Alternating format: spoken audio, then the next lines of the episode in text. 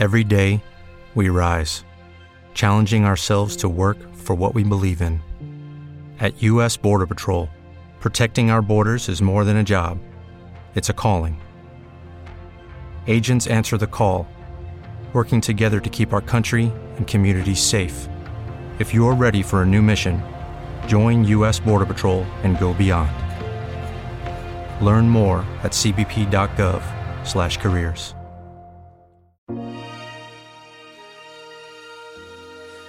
right, here we are once again. This is Angelo Hunter, your boy Jello.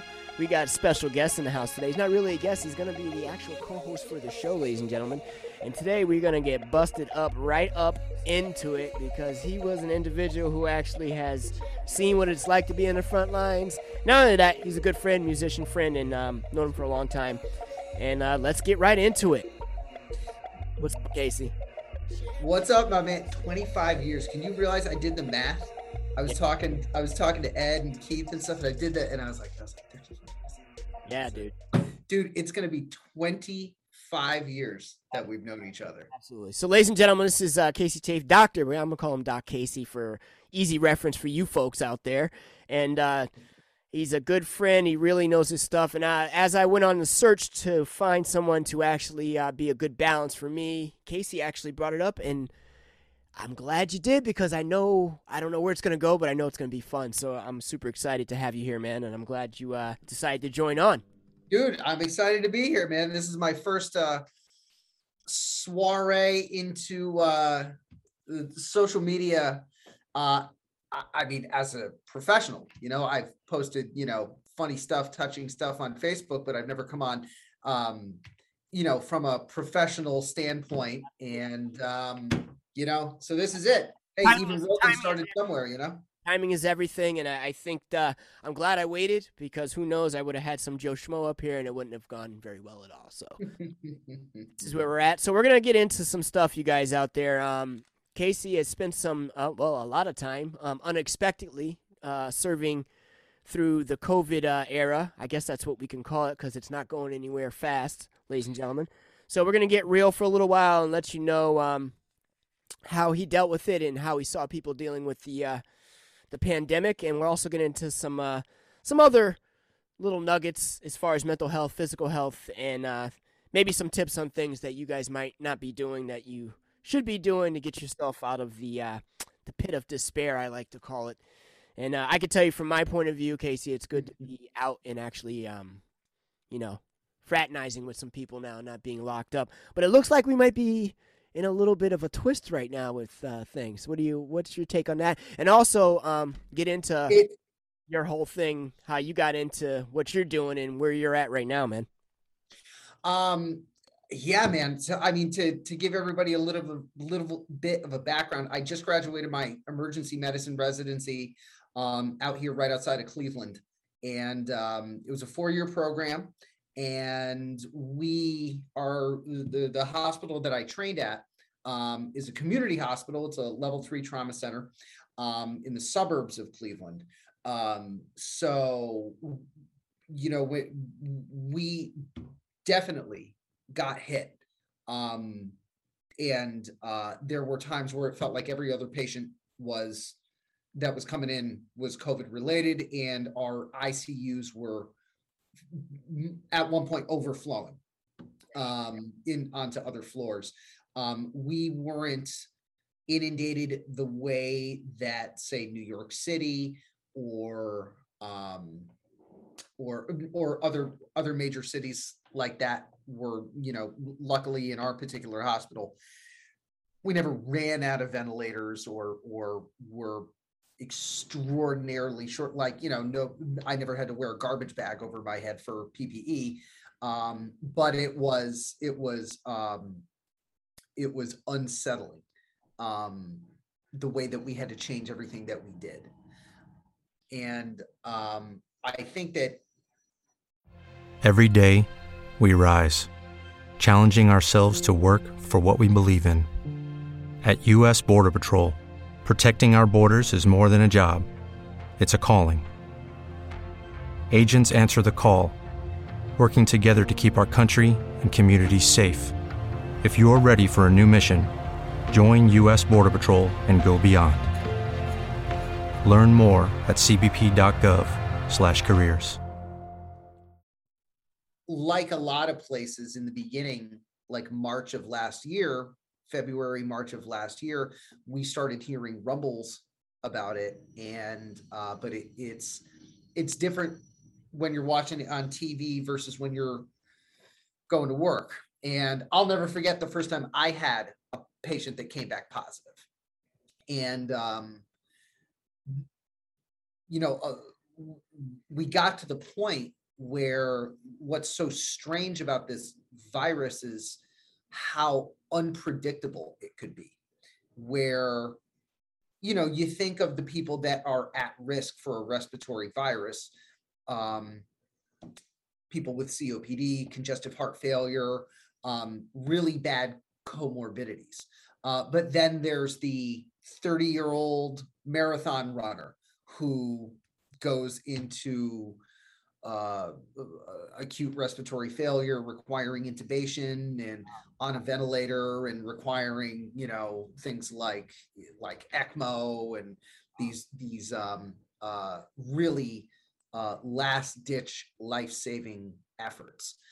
Um, and also, you had to be suspicious for it when people would come in with diarrhea, rashes. You hear about COVID toe. Um, you know, you. I had a guy come in one time. He was hundred years old. Came in with hiccups for like three days. Brought him in for hiccups. It was like a hundred year old guy with, you know, he had some dementia, and um, he was COVID positive. And I remember going back and telling one of the attending physicians, I'm like, that guy's positive. And he said, oh, yeah, it's a COVID induced esophagitis causing intractable hiccups. So yeah. Basically, and I'm sure people have kind of cued into it now, but it, it's one of those things where, um, not to take lightly and make fun of anybody having issues, but there are general concerns for things that normally wouldn't be a big issue to people, right? Like hiccups. I mean, who the hell? Yeah, it's it's you had to be you had to have a very um uh, you had to have a very low you had suspect covid for anything. Any virtually any symptom nausea vomiting diarrhea gi symptoms rash of course respiratory symptoms fever alone loss of taste and smell. It's um was there you know, anything that you saw more of?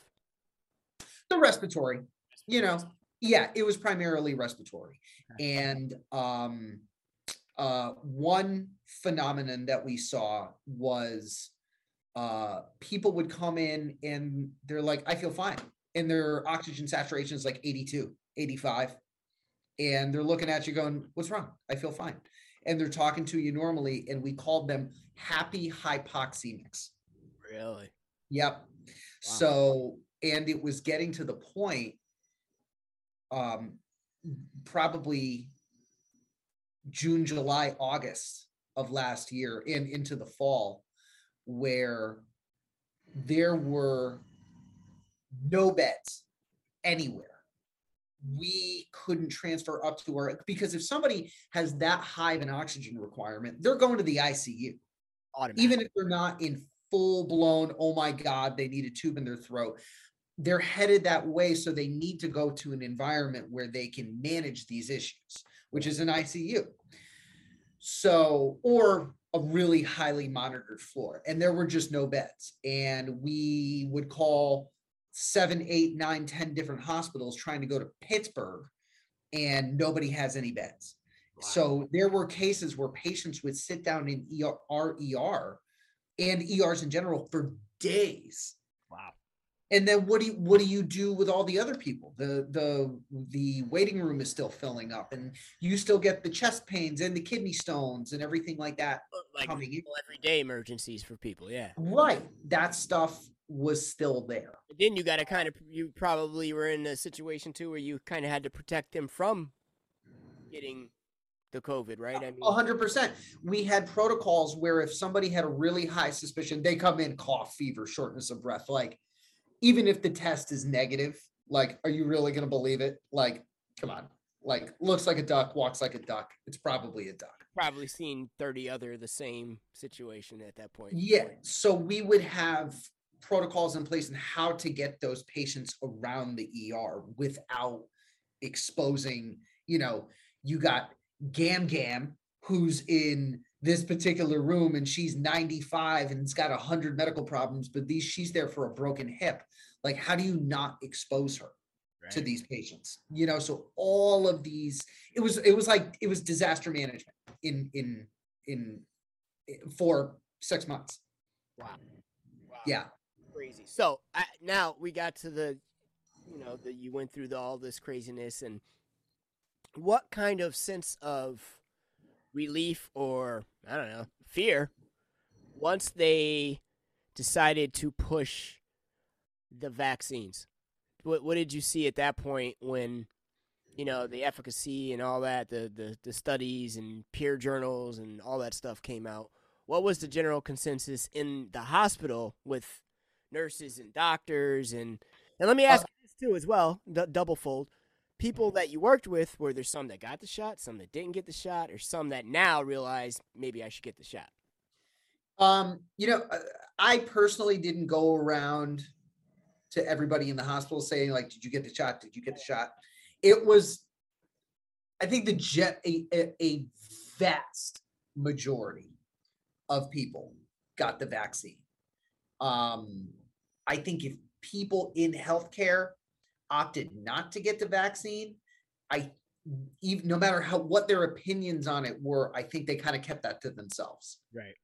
Because it's one thing to go to, you know, depending on what part of the country you live in, it's one thing to go to work in a school and say, no, I, I chose not to get the vaccine. It's another thing to show up to a hospital with immunocompromised people and advertise, no, I, I chose not to get the vaccine. Yeah, that's what I figured professionally, they just yeah, you're gonna kind of get. I don't want to say you're gonna get shunned, right? But it's it would be like a why the hell not? And I mean, honestly, too. I mean, do I have? I have no like. I know we see a lot of people like, "Oh, get the shot," or "Don't get the shot," whatever. Um, I, I I'm indifferent either way because obviously I believe in choice, but I'm gonna choose what's best for me, and I don't need to tell people either way. Mm-hmm I'm sure as hell going to be super careful. I'm just hoping that people that didn't decide to do it, um, and even the ones that did, that are getting a little too happy with because they did, mm-hmm. you know what I mean, rubbing up, getting a little too close or whatever, um, mm-hmm. have a better understanding that that you know their actions actually lead to consequences. So you you need to. It may not affect you now, but down the road, it's probably going to affect you at some point of uh, of not getting the vaccine. Right. Whether whether whether you well even if you did get the shot and you see somebody that didn't, I mean that person you're either going to see somebody affected or it's going to affect you. May do it indirectly. I mean, we're already seeing that anyways, indirectly. Yeah, you know, and it, it's a we're we're seeing that now with the Delta variant. Right. Um, you know, it's it's being called a pandemic of the unvaccinated, uh, the Delta variant, and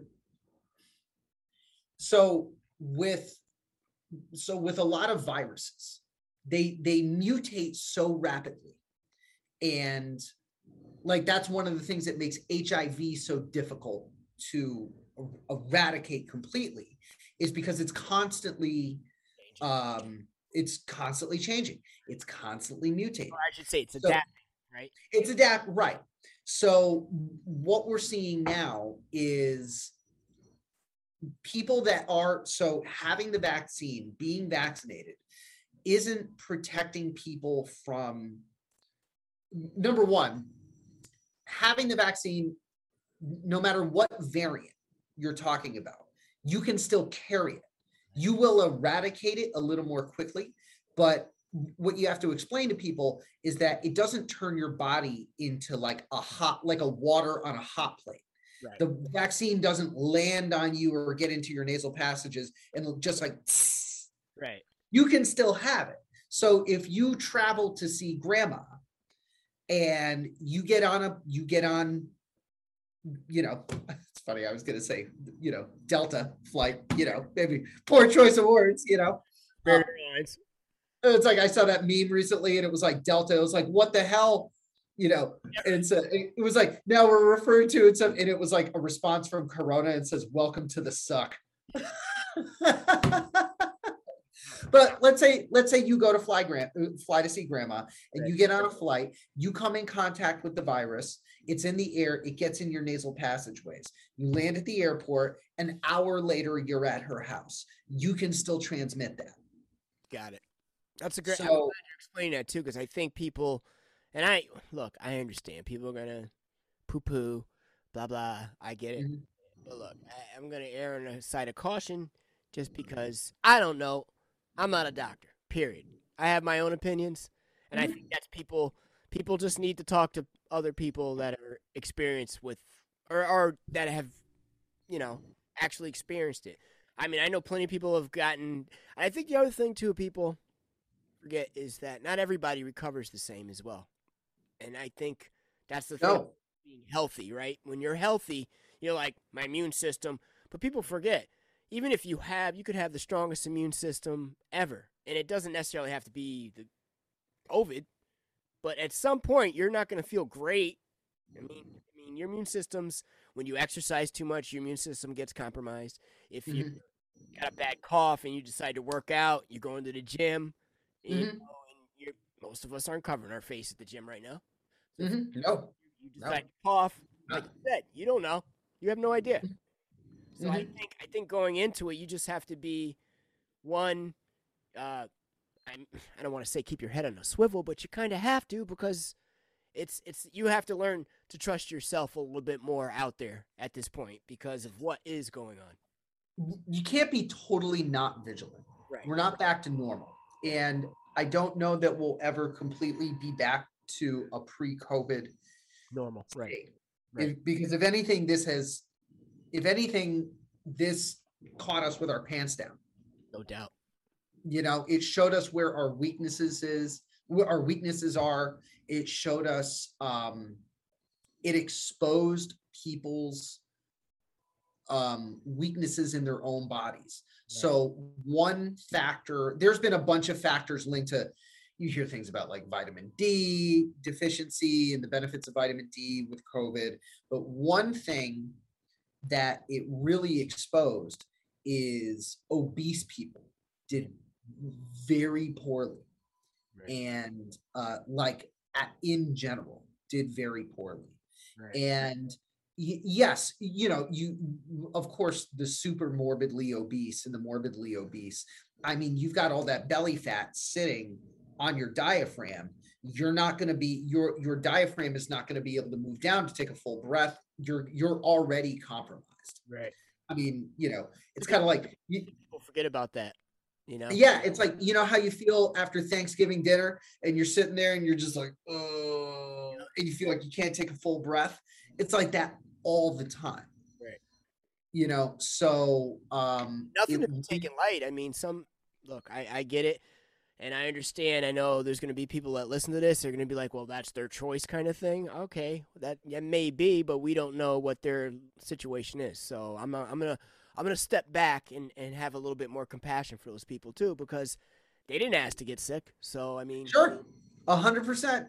Right? Right. They they weren't expecting on getting a, a highly contagious respiratory virus during a global Yeah. pandemic. I literally have seen fitness folks out there. I'm not going to say any names or, or handles or anything, but I have seen stuff, and I'm sure you have, where uh, the people are so adamant about what the way they feel, and you're entitled to your opinion. I get it, but let's not downplay the situation of people that that you know choose not to take care of themselves the way that most of us choose to take care of themselves, and I get it.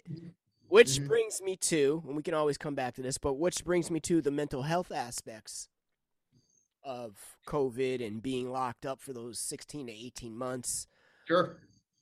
of not and I and we've talked about this before where I've experienced it, you've experienced it where you you're just your routine just got totally screwed up where you were even scared. Well, not me personally and I'm sure I got outside, yes, but your routine was screwed. Dude, I realized that I, I my routine went completely out the window when I couldn't go for appointments or do anything. Like I'd be standing there at three o'clock in the huh? I did donate to the economy. I was at my local liquor store, I'm not going to lie. That's right. Well, do- actually, funny, funny enough, and and you know when I when I first heard that outlook about liquor stores, like why are gyms closed? But liquor stores are. And like intuitively, like I understand why gyms are closed. You want to avoid people from getting into a big, but liquor stores, if they all of a sudden closed liquor stores, you don't realize how many alcoholics are out there. And now you're going to get ERs that are trying to manage and mitigate the damage of this virus. They're going to be inundated with people in full blown alcohol withdrawal. That's mental health. It- right. It's mental health. Right. And um, It- but mental health mostly too. Yeah. it, it it's um you know i think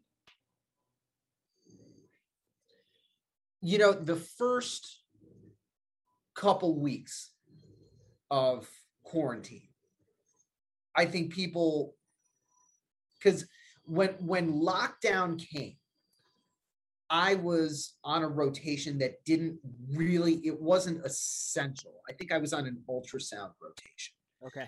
where you know you kind of go around the ER and you ultrasound people and you know if they have abdominal pain or chest pain and then you go hang out with the technicians and learn because ultrasound has become almost the new stethoscope in the emergency room. We use it for everything. Um but no one was really like relying on you being there. It's not like you had to work a shift in the ER. So it was like, eh, you guys don't really need me. Like, you know, I'm gonna keep myself safe. Call me if you need me. Right. And um, I think for the first like week or two, I don't know how you felt, but I don't think anybody thought it was gonna last that long. I, I'll be honest. And when I got the memo and it said three weeks, I was like, "Pfft, little vacation. I'll be all right. That's that's how I felt. I was like, margarita time, baby. I'm gonna go get. I'm gonna go get some takeout and I'm gonna get some tequila. That's it. Let's Netflix and chill. And uh, you know, but you know, but by week six, Dude. when it's four o'clock in the afternoon and you're still in the your pajamas, Yep. and you're just sitting there with your head up against like the window, like looking around. Yep. Um, it got to be like The Shining, you know. So people lost structure. Um, when you did have to go out to go to the grocery store, Stressful. you're looking at, you're looking at everybody like they're an enemy. Yep. Yep. No doubt. You know, you you're looking at? suspicious of everyone. Yep. Yep. Don't touch me. Don't. I mean, yeah. The whole thing. I I can remember this vividly. Going in the store and seeing those stupid arrows on the in the aisles, like Yeah, direction. I'm like, Yeah. really? that no one ever paid attention to, which totally makes sense. You know, I need my hummus. What's up? I'm gonna go right? The hummus is three feet from me. You want me to? the wrong way. Yeah, yeah, yeah, yeah. Totally. Did you, did you ever get into any situations where you saw people get angry in a store? Oh, no doubt. No doubt. Yeah. Particularly um, middle-aged folks. Well, I'm middle-aged. I don't know what I'm talking about. Jesus. Middle-aged people like myself. Come on, man. You're gonna be a, a live to be 140. Oh, Yeah, like, uh, you get the looks like, uh, yeah, wiping down the carts or fight, not fighting over carts, but yeah. Toilet. I think the biggest thing was the paper products. That's where I saw the anger. Oh yeah, If you were lucky to get Bounty or whatever the hell you were buying, sure. you bought the last one, which I'm sure not to. I'd only Yeah, yeah. twice, but once I figured out uh, the time to go when they got a delivery, I was fine. But the first, I would say after the first three weeks of having, because I'll be honest with you, when we were going through all that, people were bugging out about toilet paper and paper products and fighting over each other for that crap. We were pretty, we were good, we were solidly good for like a good month and a half. So we got past that anyways. Yeah. I do remember going into the store and thinking these people are like, and literally people were waiting outside for the truck to unload, put it into the thing, put it, you know, Like- stock the shelves. I'm like, really? I'm like, come on. Right. It's like trying to get Aerosmith tickets or something. Like, people every- like tents and Yeah, I mean, I heard of people, you know, using Kleenex to wipe your butt. You know, you, you know, you can't use no Kleenex.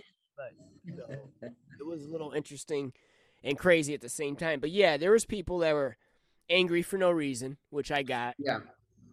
Um, and I, I may have, may have not, you know, pushed back a little bit, but Mhm. Gotten a little snippy.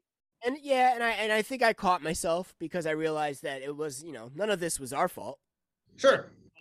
I think people were in that blame stage, right? I'm gonna blame Yeah. whoever I see because I, you know, I need to get out.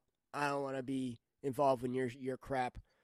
Mhm. Um, and the not knowing. I can't tell you the other thing that made me so ridiculously upset was wiping down my grocery bags. Yeah. I was like, "What? Really?" Right. Your your level of anxiety. Yes. Your level of anxiety and suspicion of everything.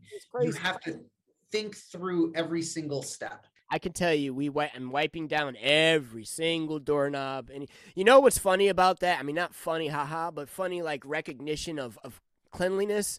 Like it brought back the idea that we should be doing some of this stuff anyways. Wiping Right. Parts they should have Yep. that anyways. Mhm. I never, I have still to, I will not stop doing that as long as they have that out there. Sure. It's it's right. You kind of wonder, right, why haven't we been doing this the whole time? Because not just COVID, COVID, the presence of COVID didn't get rid of No. the four billion viruses that you come in contact with in any given week. no Johnny Appleseed, he could have used his hand instead of the the toilet paper kind of thing. Right. You know, The old so so so people's mental state um there were so many factors that contributed to people's anxiety depending on their job too. Um you know of course the like we said the the suspicion of everybody the just sitting the the shining effect of just sitting in the house all day long. If you have kids they're home now. Oh. you're stuck at home. You've got two three kids. They're home all day every day. If you if you're an essential worker you have to go out and deal with the public and expose yourself. But if you're a non-essential worker and you're staying home you had to find a completely different way to do everything. And that may or may not be compatible with your company's bottom line. Right. and then they got to keep the ship afloat so now people are getting laid off yeah. or like my mechanic i had to go bring my car in during that time and i was like it, it was going to take longer than normal i was like oh a little short staffed huh? and he's like yeah man it's more it's worth it for my employees to stay home and collect unemployment they're making more doing that a whole nother egg. yeah Yeah, because I think now, and I know people are gonna probably probably gonna get hate mail for this, but some people are definitely gonna take advantage of the system. But on the flip side, I can't blame them because it's allowed. So when something is allowed, people are gonna have their way with it. it's allowed and if you've got two three kids and you're to make more. And be able to support them better And I'm not gonna look. I'm not gonna knock Yeah. that are taking it because most people are gonna use it for the kids, which obviously is right like how right exactly if if All it's going to benefit you Right, right. That I understand, but the I would say the majority of the people, and this is I, I'm pretty sure this is what's going on. This is what my just my gut feeling. The people that have kids and have families that are borderline middle class and are just you know they're we're get, getting by. You're paying your bills and all that stuff. Majority of those people are definitely taking that little extra and buying groceries, paying their bills. yeah Mhm. But then there's that core group of, dare I say, whatever generation this is, that have Mhm. worked for a little while, and they've never seen anything like this, and they're like, Mhm. "This man, I'm staying the hell home. Mhm. Make that grand a week, or whatever Mhm. it is, six, seven hundred dollars a week. Mhm. I'm gonna take six, seven, eight months off." But I think now the reality is going to start to set in because all that stuff is starting to end. And if you don't have kids, you're not getting nothing now. First Mhm. so I think we're going to see a little bit of a, a uptick, um, especially in the service industry, because that's where I'm seeing it the most. Going out and having dinners and stuff like that lately. yeah Trying to do my part and get the you know contribute some some money to the local economy, anyways. But I'm definitely seeing that. Also you know it's possible that you know that that's you know that that's all in good for however many months. Right. You're going to do it for. Gotta have a four, plan. five, six months. Right. But then, you know, as humans, we need to grow. Yes, yes, yes. If, if a plant doesn't grow, it dies. So whether someone, you know, whether someone has actually taken the time to reflect on it and say, "Hey, man, I'm not progressing as a person. I'm not progressing in my career. I'm not interacting socially." Whether they've actually taken the time to reflect on this, you're going to feel it. If you're not because 2020 and even part of 2021 this was the year that never happened you know it's it's just like static in everybody's mind and uh, you know you can't really i mean it is a, a sense of fulfillment and actually getting out there and doing something whether it's going to a job and that's that's the thing too. I think without the actual, I guess you want to feel like another, feel like you want to feel like a person. You want to do Yeah. what you want to do. yeah 100% I don't think that, and that's I think the mental health part with that too is is being co- contributing something somewhere yes always makes you feel better. Um, and I feel really really bad for people that I that I know that are dealing with like for instance like bipolar stuff, yeah having to have nothing to do. And look, I get it. People are like, "Oh, I play board games and things like that," but that's not the point. The point is being able, like you said, you need that human interaction hmm kind of main or balance out whatever else is going on in your life.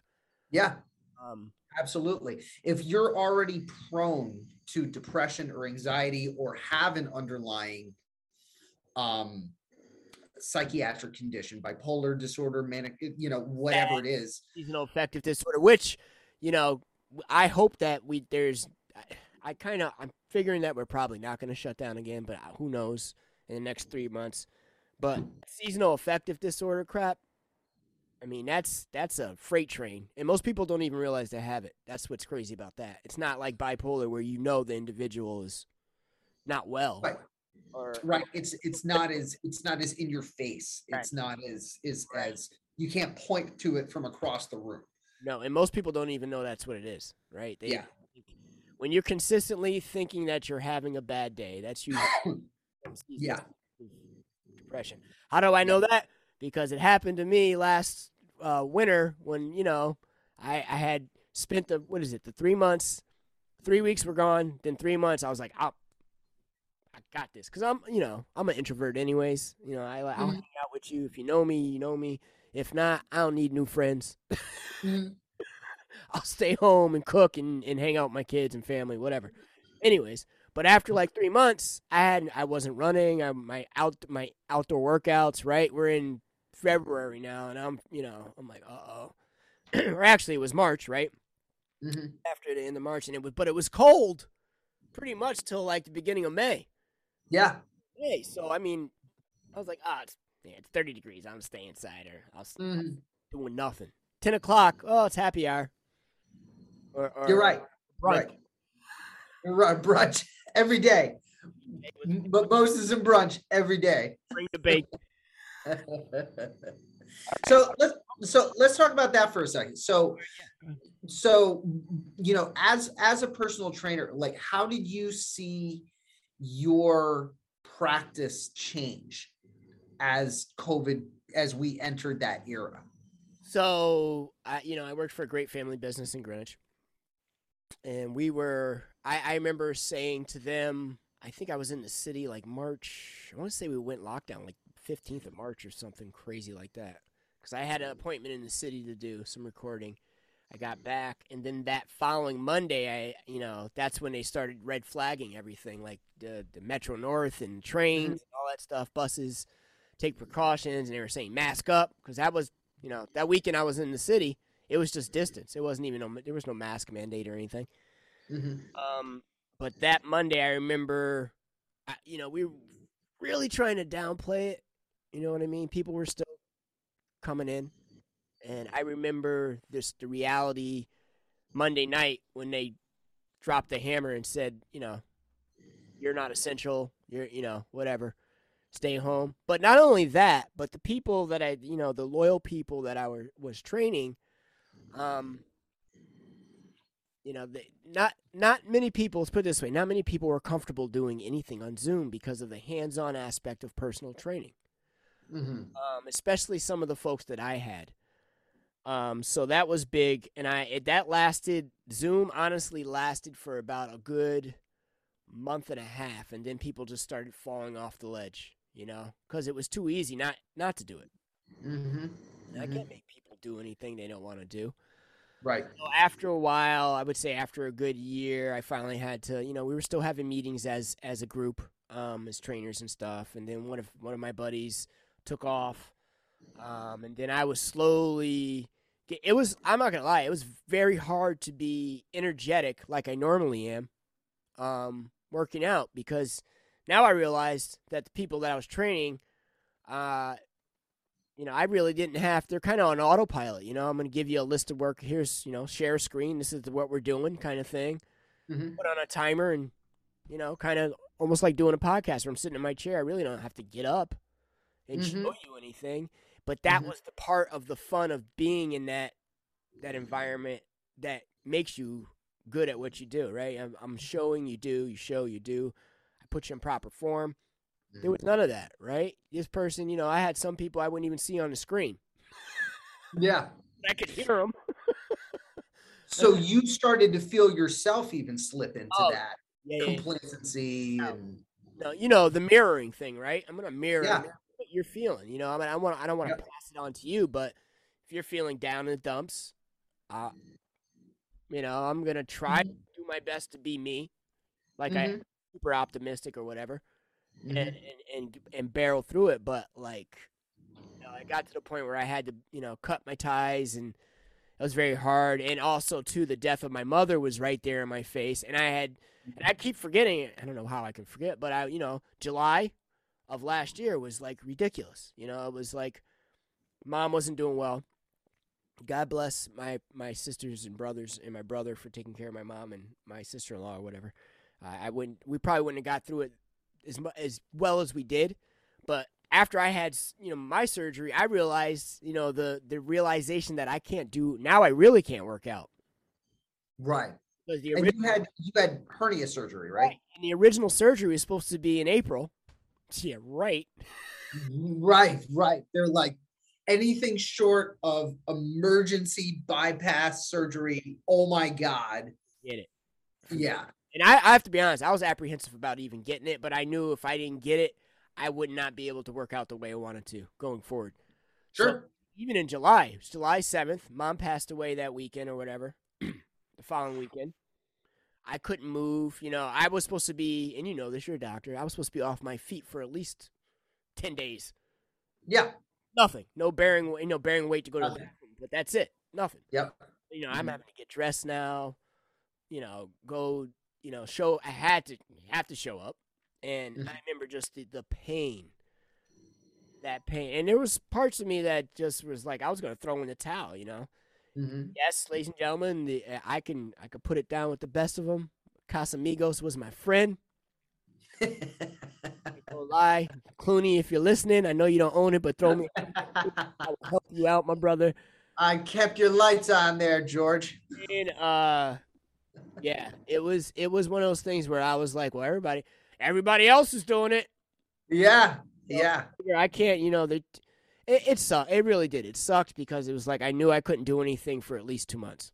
Yeah. It is, and it's, I mean, even on a good day, like Even it on a was, it was so hard to stay motivated, to stay disciplined.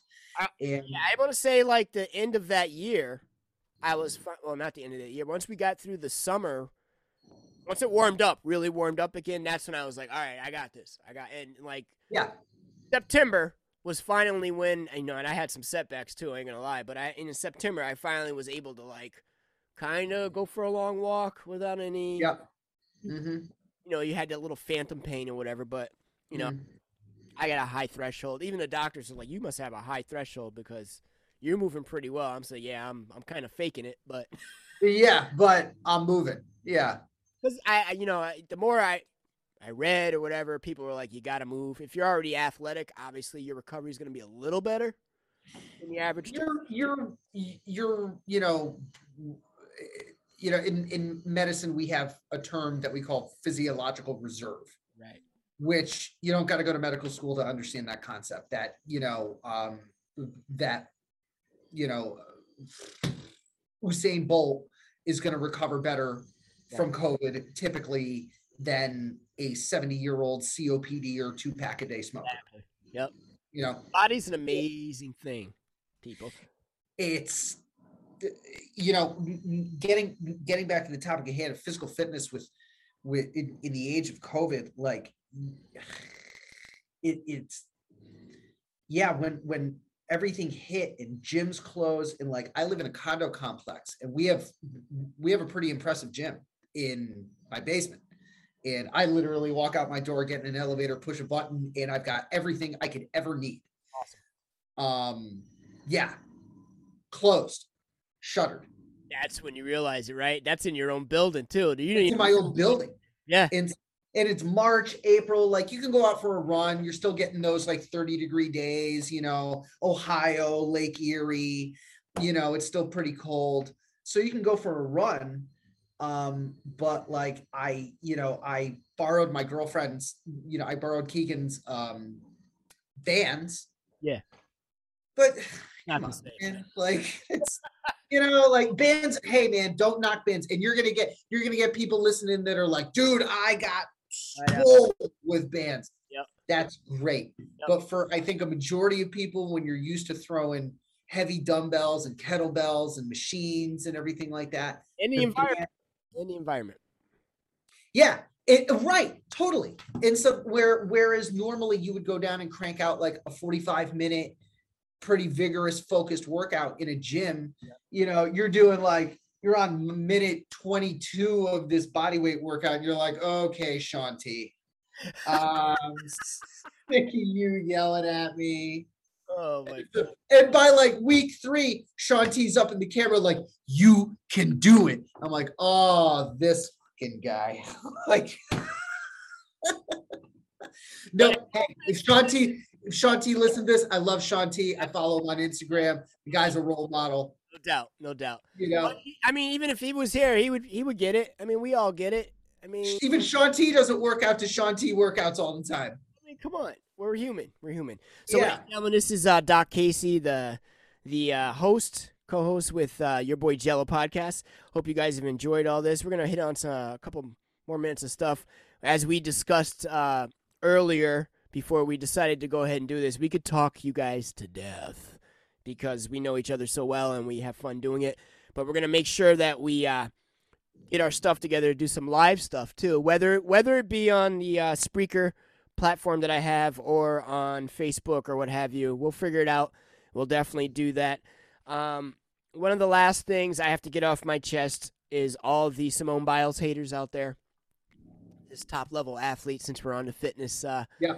fitness thing. This poor girl Dude. goes out and lays her, literally lays her body on the line in yeah. uh, Rio, comes back with a vengeance, and um, I could totally, well, not at her level, obviously, but I can totally uh, have the. Uh, first of all, I have the utmost respect for her, but I have definitely have a lot of empathy and, and compassion because I have never had the twisties, but I can tell you, uh, my wife is a gymnast, and I can tell you that it's nothing to mess with. And let's face it, it's not like she's landing in a, a mat or a, a bunch of those soft cubes at, at your local uh, Yeah, it's not like going to a trampoline park, Sky no, Zone. You're not you know? Sky Zone hanging out, jumping, and fl- oh, this is so fluffy. You're not doing that. So for people to say that she was a quitter and all this stuff, I wasn't right.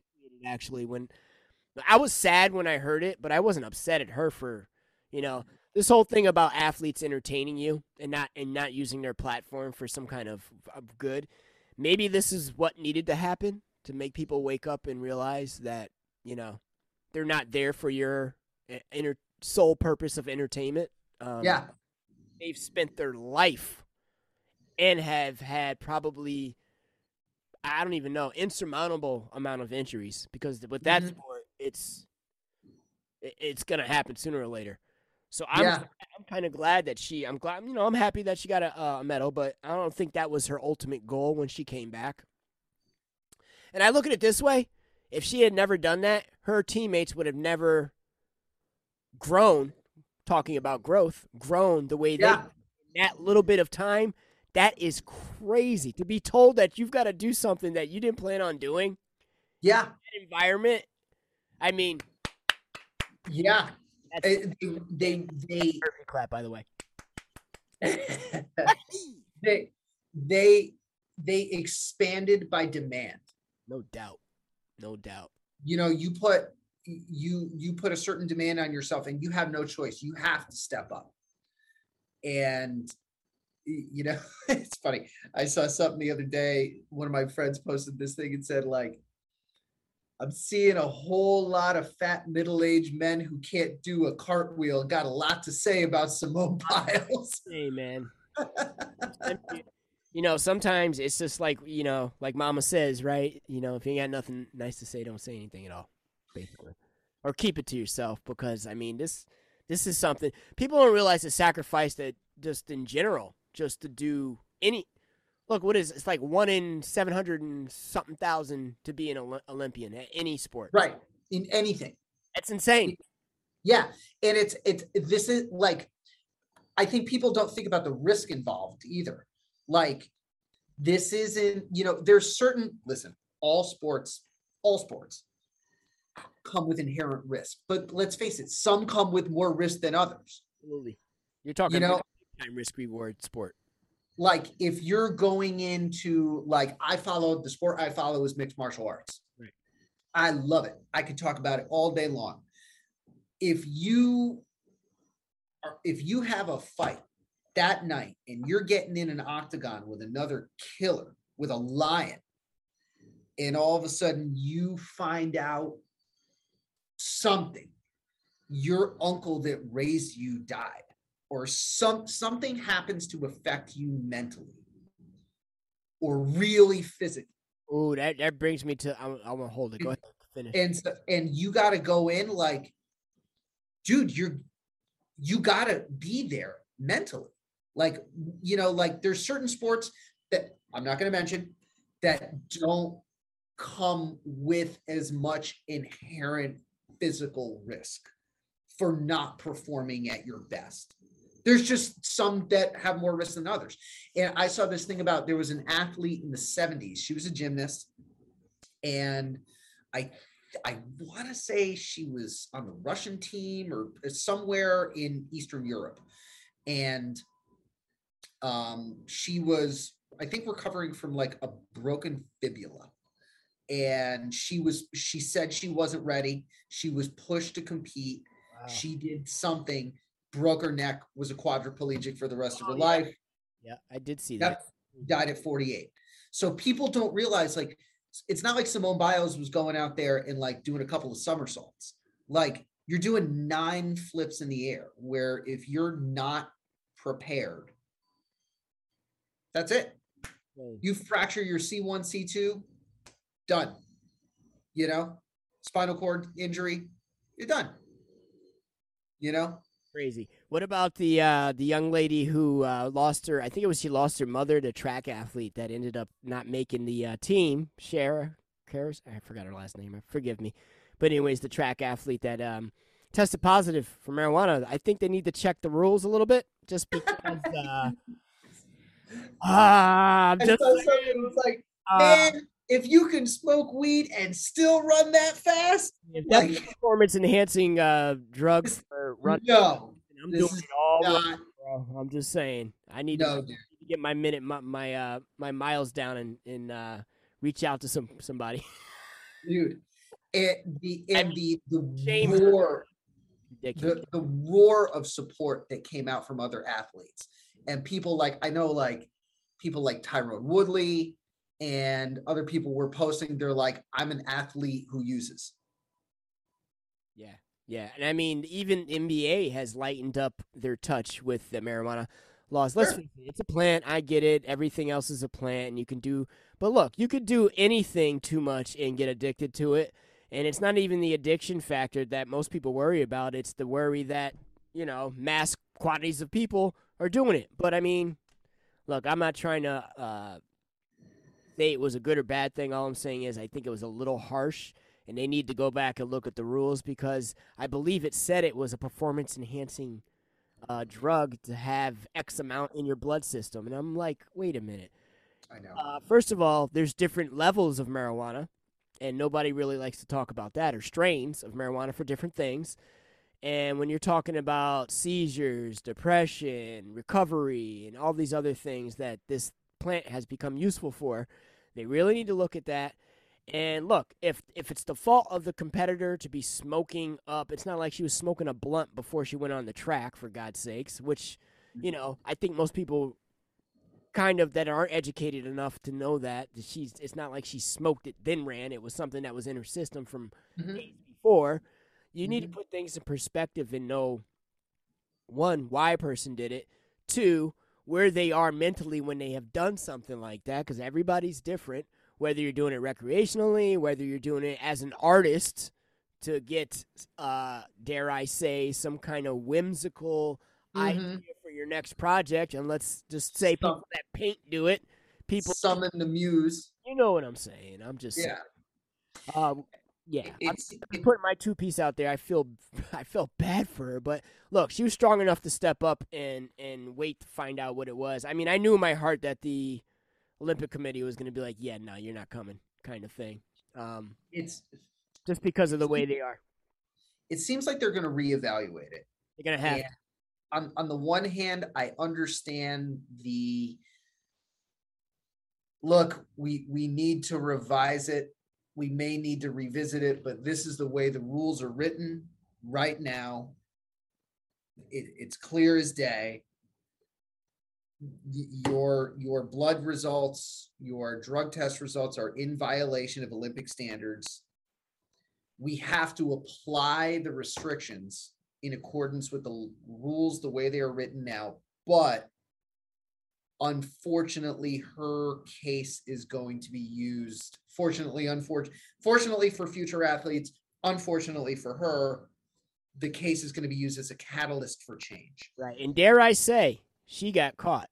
That's all I'm gonna I'm gonna leave it at that.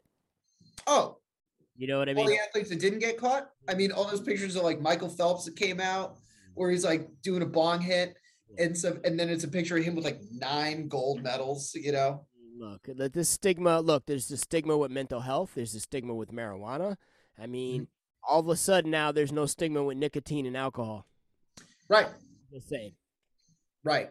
It's yeah, it, You it's know, been growth for the country kind of thing, and and that's that's where we're headed. But to to see where other countries that we poo-poo because Mhm. you know, we're the U.S., we're better than everybody else. But we, you know, and I'm not saying that to be lightly or make fun of it, but because we do we do have a standard of of excellence here as Yeah. as I would like to say as human beings for the most part. Mhm. Mhm. But um, um, yeah, we won't get into other stuff. We'll have to revisit that on another date. Uh, and I'm sure most people are like, "Oh, is he talking about?" Yeah, we're gonna we're not gonna get into the uh, the uh, Capitol building or anything like that. Not today. Right. Not gonna look. I don't care. I'll just put it this way: I don't care who you voted for. I don't care what you do. I don't care where you're running. I don't care. I don't care what side of the fence you're on. Um, we need to start treating each other with some kind of uh, respect, just in general. right. I'm gonna leave it at that. We we this was freaking awesome. Dude, Uh, this was a this was a great uh maiden voyage. Yes, no doubt, no doubt. I've got some work to do on the editing because I'm sure this is like way over an hour. Are we are we limited to an hour? Is that the thing? I think it's an hour. Everybody's an hour, but sometimes I like to chunk it up. This one I might actually just leave by itself because there's a lot of good little nuggets in there. Okay. Uh, yeah, we'll leave it. We'll leave it for the folks to uh, rock out. Once again, this is uh, Angelo Hunter, your boy Jello, aka right there, and uh, this is the Your Boy Jello podcast with co-hosts, friend, and uh, new compadre into the uh, world of podcasts, Doc Casey. Hey man, you know. Yeah. hope, I hope that's not trademarked. Uh, I don't want to get sued. right. L- Lil Jon's like, pay me. yeah, yeah. How about come on the show? Let's call it even. But anyways, guys, it was a pleasure. Uh, Casey, welcome aboard, man. This was awesome, and I hope Thanks, some cool information for everybody. And this is what we're going to try to to put out to you guys. You guys can find the Your Boy Jello podcast just about everywhere you get your your streaming podcasts. Uh, your Apple, your Spotify. Uh, what's the other one? SoundCloud, all over the place. Google Play, we're everywhere. We're gonna, if we're not everywhere, we're gonna be everywhere. And we're also like to announce that we've been picked up by the Wisdom app, which will be coming out soon. And that is a mentoring app. So we're gonna be one of the top mentors that'll be helping people. Um, I'm just waiting to get some more feedback on that and the connection with them. And then we'll show you how that works as well. But if you have any questions or maybe there's a topic that you want us to touch on, uh, hit us up on. Uh, oh yeah, give your Facebook handle too, man. Oh, I mean, I'm just, I'm just by name on on Facebook.